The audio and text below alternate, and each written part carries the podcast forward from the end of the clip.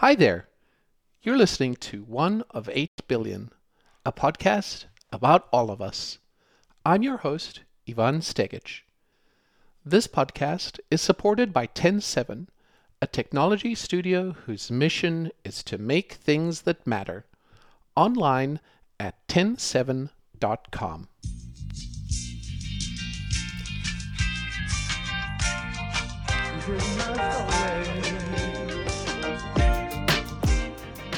We all have a story, don't we? We've all had successes and failures, joy and disappointment, love and sadness. And yet, we've all made it to here, to right now. Our stories are one amongst 8 billion others. 8 billion other stories, each of them unique, each of them grand in their own way, and each of them a window into the humanity that connects us all. One of 8 billion tells life stories from around the world. Let's listen.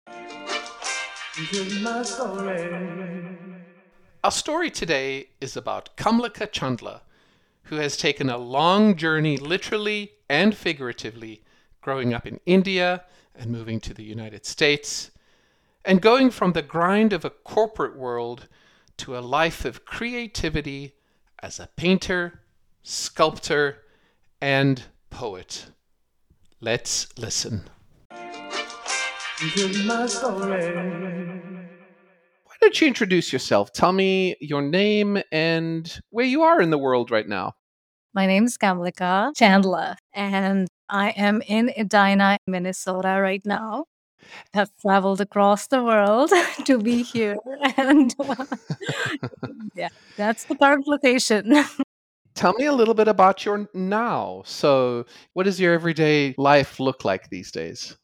Life right now is very exciting. I feel like I have come back full circle from, you know, a lot of things that I did in my younger days are looping back in. And I think it's just fascinating. So I spend my time in ratios, if you will. So I paint, I'm a professional oil painter, I sculpt. So there's a lot of creative work. I teach, conducting workshops and weekly classes. But then the thing that is looped back is that I am also doing a bit of OD work, which is organizational development, leadership training, and life coaching, those kind of things, which I actually did back in my 20s. so doing that again now, and I'm very excited. It's just part time because art is really the anchor. That's what I do first and foremost, and the rest is built in based on the time and opportunity. That sounds amazing. So, would you consider yourself then as a professional artist? Like that would be your title? Absolutely. I'd love to go for that title finally in life. Let's do that. Let's do that. You're a professional artist. Tell me about the beginning of your life. Where were you born? What did that look like? Did you have any siblings at the time? When did that happen? Tell me a little bit about the start of your life. So, my life really has been quite a roller coaster, but I am so grateful for that entire ride because that is what has made me what I am today. I was born in New Delhi in India, but I ended up staying in a small town, which was the British capital called Simla. It's up in the north in the state of Himachal Pradesh. It's just one of the hill stations that was very influenced by the British ways, if you will. And so that's where the first few years of school were until we moved to New Delhi, which is the capital.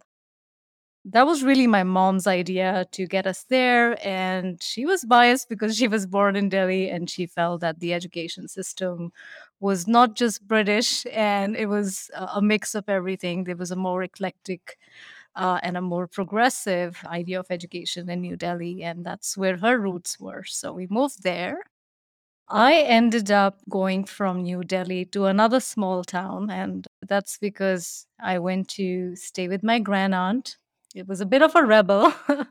so at age 13, I grew up with two siblings, two brothers, one older, one younger. And, you know, life was fun, everything was good, except I think I had to constantly understand how to find some method in the madness that I was given. It was pretty chaotic, eh, including change as a constant factor. I think the way I could describe it best is my early years from age 0 to 7 were the most adventurous, most beautiful, have the loveliest memories, which include horse riding or just meandering around literally with my brother, with my older brother, walking back from school or roller skating or just being in theater and all of that. Very easy, cozy life. And then when we moved to Delhi, it was, I don't know if it's about because I was coming of age or understanding a little more. I saw a lot of chaos around in my own limited understanding. And that made me want to actually leave my house. Unfortunately, after age seven through age 13, I would say were the most difficult years. And it made me want to leave home, regardless of how much fun it was to be with the brothers or there's a lot of family drama, if you will. and I always wondered as a child that if these were the adults and if this is the idea of elders, then what else is beyond us? And where can I find my learning or inspiration or motivation? Because this is giving me an example of what I shouldn't be doing. In that regard, I was known as the little philosopher, uh, you know, family and friends would often say that, oh, she's a thinker and she's this and that. But anyway, so I was very drawn to philosophy at a very early age. And that rebellious instinct made me push my parents a little bit. And I said, well, I think I need to go because I have to become something in life. And if you guys are going to keep fighting, I don't think I'm going to get very far with that. They decided to send me to a grand aunt's house, actually, because they did not agree or did not really uh, appreciate the idea of being sent to a hostel. And I think that's partially because of the culture, which, uh, you know, in my later years, I pondered over that how limited one can be or one's thinking can be just based on what you are surrounded by or the people or why it matters so much what people think of you or the society thinks and so on and so forth. Why wasn't it just about what is right or what is good for you, for good for the spirit? Right. right. So I went there and they stopped me. They knew better than I, of course, that my aunt was this very, very tough taskmaster. She was a celibate, she was a spinster, she was a wonderful, very successful lady who had started multiple educational institutions. So she was very well known and reputable and all that, but she was a very tough disciplinarian. And little did I know, that's where I landed. Suddenly, I had to swallow my pride and be like, oh, I made the decision. Now I better suck it up or whatever. I have to just be here because the pride didn't allow for me to say to my parents, oh my God, you were right. Why don't you bring me back?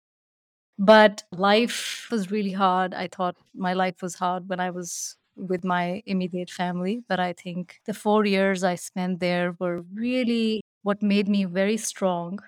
They created this space and this big void, which today is, I think, a reservoir that I tap into for a lot of my strength, my inner struggles, my philosophy, or just silence. I think I'd learned my lessons in silence and resilience in those four years away from home. Also, just I think just so much was brought or put on the table for me, which I wasn't prepared for. And yet, that was just something that has given me so much. When did you start speaking English? What was your first experience with English and what was the first language you spoke? I'm guessing that English wasn't, but No, it is, it was in fact English as the first language. Because, yeah, because we were in Simla, which was known as summer capital of England. And all the schools we went to were started by the British. In fact, I went to a convent school run by Irish nuns. they were again very strict. So, Hindi, which is mother tongue, was actually just a language that was taught in school, just like French and Italian and German. But English was the medium of language uh, of education. So everything was taught in that, whether it's math or history or geography. And uh, that was across for many years. I think even now in India, that's you just grow up speaking English and then whatever regional language your family happens to be a part of. So that's the other thing about India. Every 50 kilometers, the language changes. But then there are these major languages Punjabi, Gujarati, and Hindi is like a binder. Everybody pretty much knows Hindi. So that's like a universal thing. And how many do you speak? I can speak Hindi and a little bit of Punjabi in terms of the Indian languages. I understand French, Italian just a little bit. I can't say I know Italian well, but I can get by. We will get to that Italian in a little bit here, just a little bit.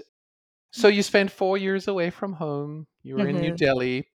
As you know, the name of our podcast is One of 8 Billion. And to me, I sometimes feel really connected to 8 billion people and sometimes really disconnected. It's hard to get a sense of how big that number is.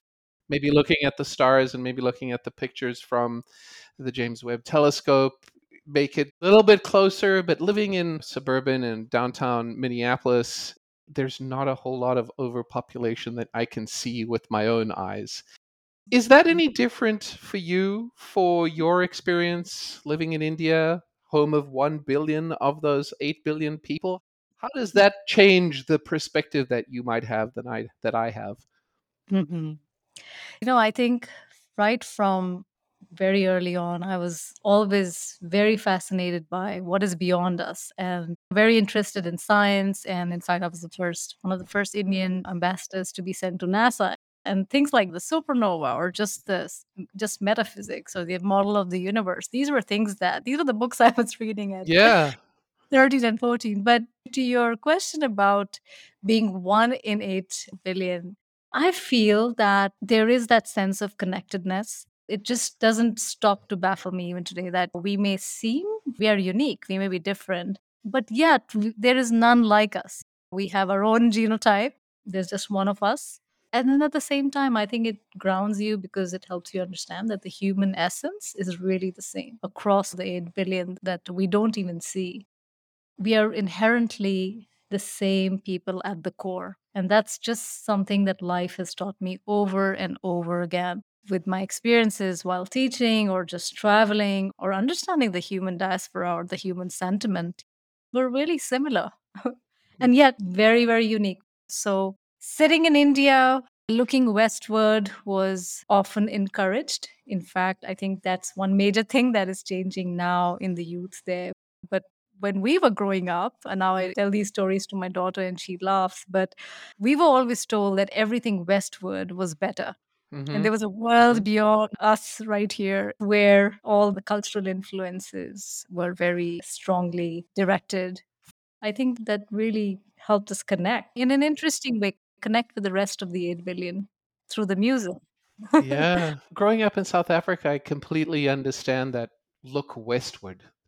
And in. South Africa, it was more of a look outward as opposed to Mm, westward because it was in the bottom of Africa, far away from everything, isolated with sanctions. It was mm, always looking out with the rest of the world looking in. And you could go anywhere. You, well, you couldn't really go anywhere, but you could look anywhere. You could look towards the east and towards Australia, and you could look towards the north up to Europe and England, and you could look to the woods, the west.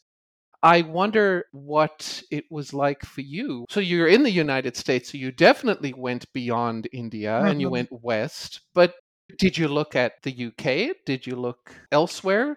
When did you know that you weren't going to be in India and where did you want to be? Yeah, to be very honest, for me personally, it was never on the radar, even wanting, Mm, even the decision or the desire to move westward. I think just fast forwarding through school and then getting to university and then a very successful, nicely paying corporate job in Delhi.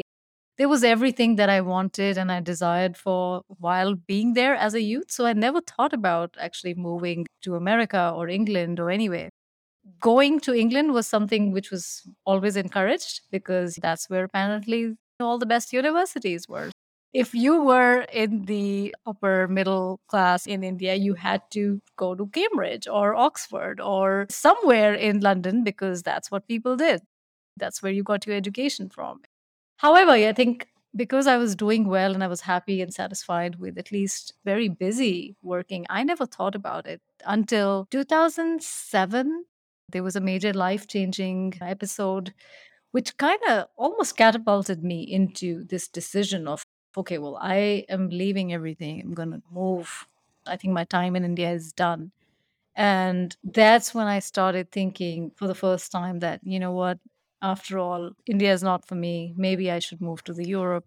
And France was on the top of the list. Oh, I was actually going to go to Paris and I was going to move, go to l'École des Beaux-Arts, which is actually a school of arts. It's one of the most prestigious art schools. And when I was very busy churning 80 hours of work a week and feeling like, you know, all those philosophical notions had not escaped me that how much is enough? How far does one mm, go? And how much money will be enough? What more titles do I need? And relationships or failed relationships or what is there beyond us?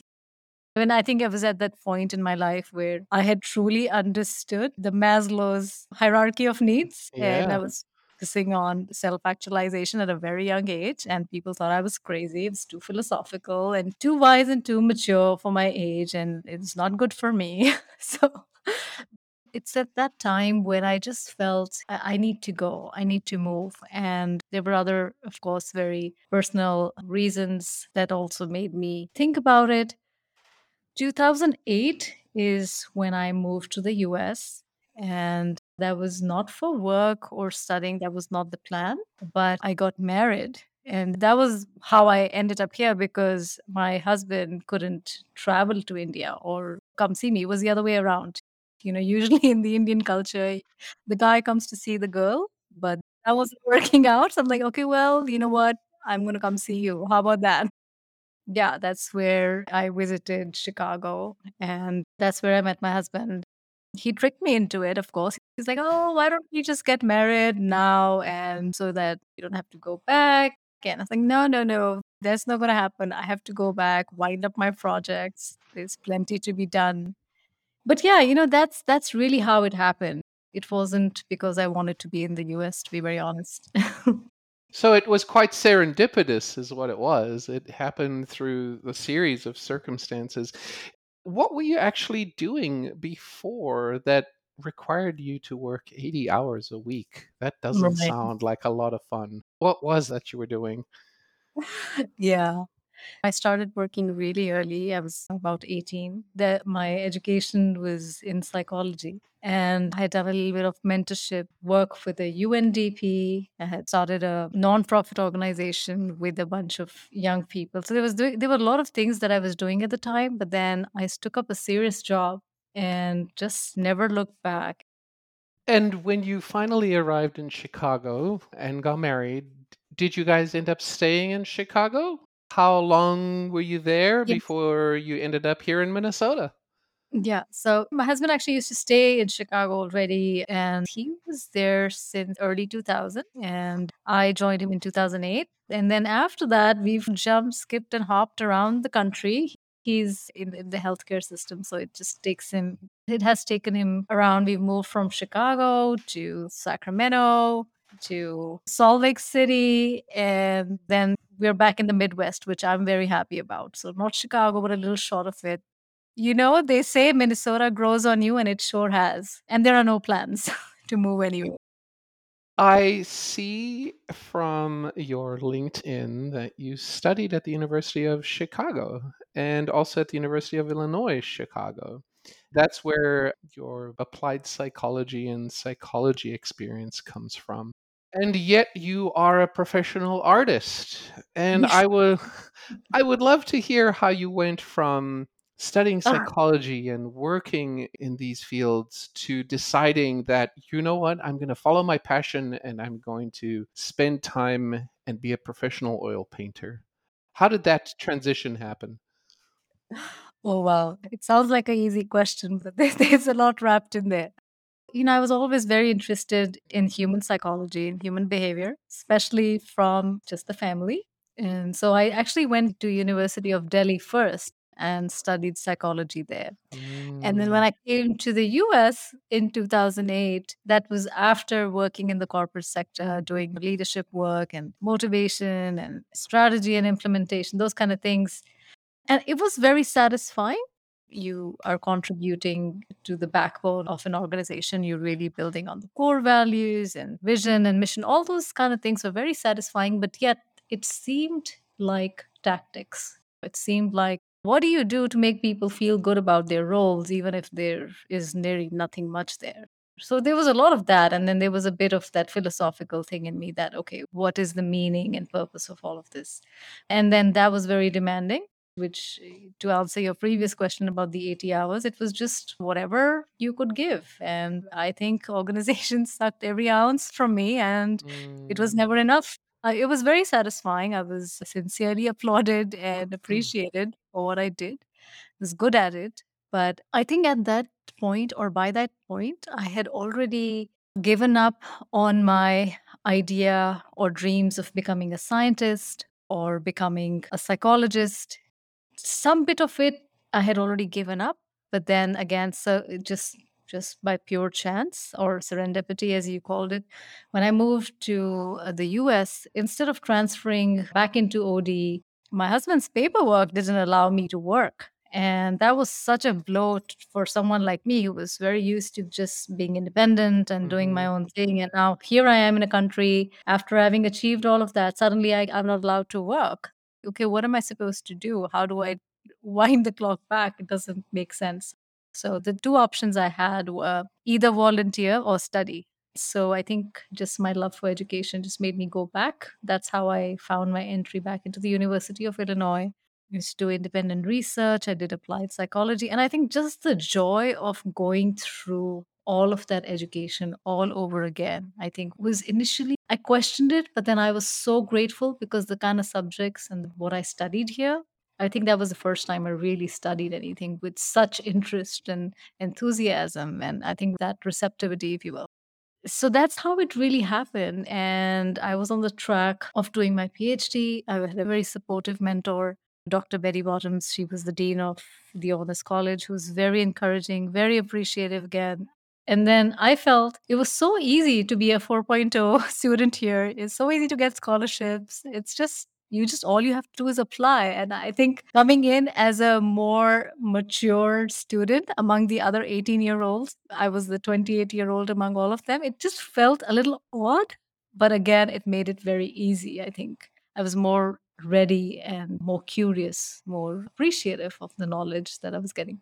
And then again, I was still on the track of being in psychology. And that's what took me to the University of Chicago, where I did my internship and I studied comorbid disorders, worked with the pediatric oncology department. And I think along the way, I somewhere in almost about in 2012 when i was wanting to be a mom and have my own child or you know i think something changed and something reminded me that I'm doing the same battle all over again. Like th- these immediate accolades of the title and more more accolades or more growth or more money or how is this directly impacting the people that I meet?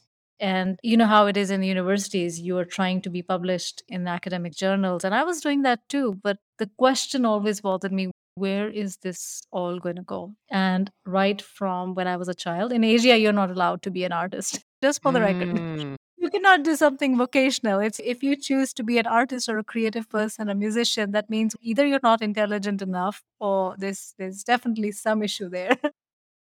How many creatives have been stifled by that, and how many great artists have we not seen because of that? I think an easy billion. How awesome that you could pursue that. Yes, I think it was that question that fire. And I said, that's what America gave me. When I moved here, for the first time in my life, I understood the meaning of liberty, the meaning of freedom, the meaning of being your own person. And the only thing I told myself was if I can't do or I can't be who I want to be in this country, then shame on me. The onus is on me. Now I cannot say the society didn't let me do this or my parents didn't let me do this or this and that or the other. It it was really about me finding myself and being who I really was. I think that's where I took a very deep dive and plunge into it and I said, you know, I'm going to do it and I'm going to do whatever it takes to be the kind of artist that I want to be. And it's not going to be an easy journey. It wasn't easy to give up a consistent job or some money coming in. But I think I was ready. I think philosophically ready. And I think in that way, or in some sense, that was really a renunciation of sorts for me personally or spiritually that I'm ready to surrender. I'm ready to give in to this creative process, which is a privilege, a deep privilege. What was the first piece of creative work you remember thinking to yourself and then realizing that this is something you made professionally that hmm maybe sold or that maybe was in an exhibition? Do you remember the first things that you could identify with that you could definitely say, oh, I'm a new person in a new career? I knew that if I wanted to learn, if I wanted to be an artist, I would definitely have to learn. And this is the big problem with anything creative, right? When people think, well, for becoming a doctor or a lawyer or a scientist, you have to spend the time and money and the energy, but you're supposed to be born an artist and you don't have to put in any work. So I think I was very clear about that idea of how hard I will have to work or where will I have to go with this journey. But you'll be surprised. My first few pieces that I made were actually back in India while I was working 80 hours a week. And it told me that I wanted to be an artist when I was maybe five, but I, since I was just not allowed to be one, but I still found myself doing that after those 80 hours of work, into the night, coming in and working, still painting or still working. So those were very abstract pieces, very powerful pieces. You'll be surprised. Those are the pieces that sold when I brought them back here Really? right away. Not the ones that I had spent 80 hours on very skillfully, but more of the yeah, that was the irony of it. That the pieces that were more abstract and wild and probably a little more raw, which came from a place of originality and absolute expressionism, I think were, very emotional pieces. I think a lack of a proper craft or a skill. And, you know, my first piece that sold here was definitely something that I was very proud of. There were a bunch of roses painted in the Flemish method, the Flemish technique, requiring a lot of skill, a lot of time and understanding into conservation and preservation of art, not just painting something from an idea of expressing or pouring out, or not as an outlet, but actually a piece of skill and craft. So that Mm. I think that's what made me proud or which made me feel down the line when I sold portraits of people started reaching out and saying, "Would you paint a picture of our child or our grandchild?" And I think those few first few years, first few pieces, just getting commissions from mothers or to be mothers and existing children. And I think that just made me give my best even till this day, anybody who who reaches out and says, "I'd love for you to paint a picture for us," whether it's of a beautiful sunset or of their child or their grandchild or for a special anniversary or whatever. I think it just I always have the same reaction. I just feel very grateful and I feel like I'm adding a piece of me and a piece of all the sensibilities that connect all the 8 billion of us, that creative energy, which I feel I'm very lucky to tap into and letting others be a part of that. I think that's just how I take it. And I feel like I have such a long way to go. I'm still waiting for myself for that masterpiece. it's not made yet. It's not been made yet. Art is never finished, is it? it's it? never You're finished. always working on it. It's always something that could be Yeah. changed and evolved and improved and destroyed in some cases too. Oh, absolutely. I think the interesting part of every creative person's journey is that even though in the early ages or stages that it may have been that idea of pain into passion, But what happens along the way, Mm. along the journey is when that in itself, the process turns into joy and you're driving from it, you're gaining from it as much as you're giving into it. So it's just, I think it's that tipping point, it's that realization when the pain turns into joy in an, any creative person's life. I think that's what we're all really going for, whether it's a musician, artist, or someone who's very proud of whatever they do. Absolutely. Even in science, we're not done, right? There's always that frontier that we're pushing. We understand a finite amount, and then we go onto Mhm. the edges and we learn more, and we just are honing the craft in science too. So, yeah, I, Absolutely. I totally understand. So you're a professional painter. We've talked about this. You have a background in psychology. At the beginning, you told me about how this organizational development is coming back into what you're doing. And I want to ask about that in just a second. But before I ask about that, I want to ask you about your recent trip to Italy and your work in Florence. And tell me a little bit about that because that is creative, but it's not related to your painting, it's relating to something else. Yes.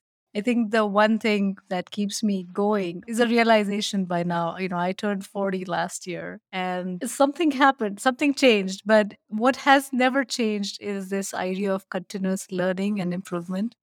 So I was in Italy for for sculpture, for sculpting the portrait and the figure. And it's a new skill, it's a new craft. The idea may be the same, but it's just a whole different slew of techniques and skill and it's very physical, very manual and the idea of using all those tools and drills and armatures and wires was so intimidating to me for all these years while I was painting.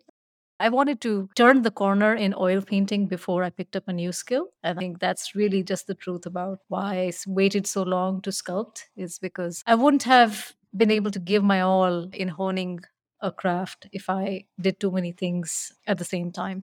So that was really what took me there a bit of learning, a bit of teaching, a bit of an opportunity to assist and to learn at the same time. Very grateful. And, you know, these are the things when I look back and I made that decision as a young, whatever, even if this journey has not been that long, I think it just reminds me that I was so fortunate and so right to have taken the plunge when I did and made that decision. There is no going back from once you have tapped into that very beautiful space, which is both inner and out, and in very in sync with everything else. So yeah, that's what Italy was all about. Sounds Long amazing. it it was very, That's great. grateful. Now tell me a little about how you are enjoying bringing organizational development OD back into the work you're doing now and how have you changed it and molded it based on the experience you've learned over the last 20 years? I truly believe that no education, no life experience ever goes waste, whether it's personal or professional. And so all Yeah. that OD or that corporate experience that I had is definitely something. But then what life taught me and what university taught me and what my personal philosophy today is, I think all of that today at 40, I'm a richer, wiser, more holistic person. And what I can contribute today, whether it's for a small organization or a bigger firm, is a collection, is a collective of all of that experience and understanding, which I am able to do in a more confident way. And I think over the years, what has been a very humbling experience, even when I walked away from the corporate world almost 16 years ago, I till this day there has there there hasn't been a week that has passed when someone has not called me either a previous mentor or a boss or a colleague or someone who has a successful startup in the Silicon Valley today or other friends who've started with their own nonprofits and this and that who've always reached out and said we wanted to pick your brain on this idea or on leadership or how do you manage teams how do you encourage someone how do you motivate someone and I think that job never changed. I think for me, I kept doing that even though I wasn't paid for it all these hmm. years. I've always been a counselor, I've always been a friend, I've always been that person that people have called. Finally, it made me feel like, why not? And COVID changed the world. COVID changed a lot of Didn't it? small business. Oh Yes, man. especially small businesses and creative people. You know, we took a hit and we realized more than ever that if we do not get the kind of respect or remu- remuneration for what we do, then how do we share our stories? How do we change the world? How do we teach them how to respect artists and writers and musicians and all those people who do not have a corporate to go to, who have who are people working from their own homes, their own basements, or their own dungeons. And when will they become part of the category of people who are also equals? You know, so I think we just have such a long way to go. And I hate to share this, but I just somewhere down the line know that whether I get commissions or not for painting, I will always have a steady job when it comes to the corporate world. I wish that wasn't the truth. I wish that wasn't the reality. But it is. I can always jump back into the corporate world and get paid without any questions. But we don't do the same for people who are doing their own thing or or it's just not as much money. And there is a difference. we have a long way to go in helping people understand what we do. So, For sure. I think this might be one of my final questions. We've just had such a good time talking to you. I wanted to just change the mood a little bit and ask you about your greatest struggle in life. I often ask this question as part of the podcast, and it's a way to just remind ourselves where we're at and that we're all human. And I'd love to hear you describe yours, if you have Mhm. one. yes, absolutely. I can even probably share it in in the format of a poem if you're okay with it. Of course, yes. Life for life. It goes on as though it has a will of its own, shows us plenty, but keeps enough unknown. Sorrow, mystery, joy, passion, and pain. Lessons on it all, just to die one day in vain? Perhaps it's all about the small chapters, the little things, the moments, the few friends, the beautiful children we born. For watching the sunrise, hearing the night, taking in the fragrance of flowers, our struggles and goals, our darkest truths and lies, the agony of illness, impermanence, the pretense and the frivolity of it all, the void, the burning passion, mortality, and the pulsating life itself inside. We just have to learn to let it all be, walk a little more, focus on what we believe. There's no reason, no motive, no purpose, no need after a while.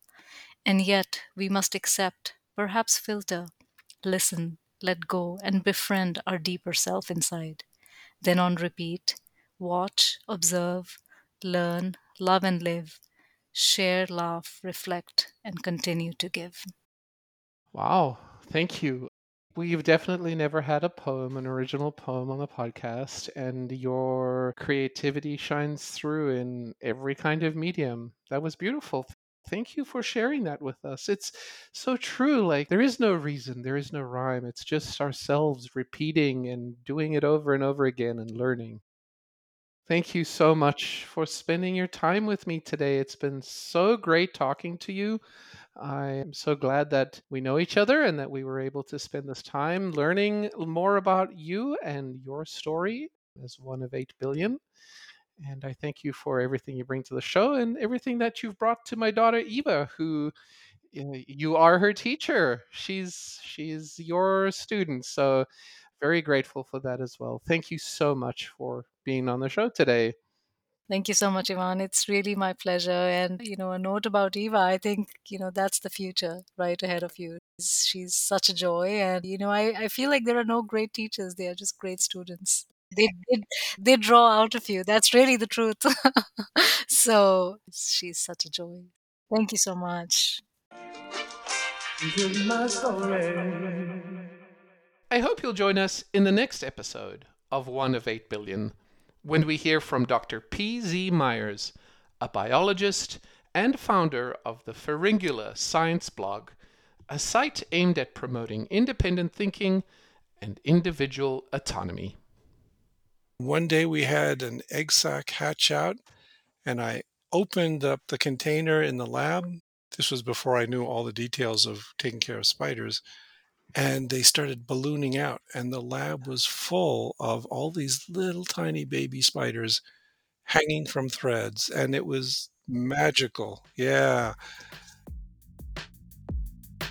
This has been One of 8 Billion, a podcast about all of us, online at oneof8b.com. Join us again next time as we listen to one of 8 billion other stories. One of 8 billion is supported by TEN7, a technology studio whose mission is to make things that matter. Find out more at TEN7.com. I'm Ivan Stegic. Thank you for listening.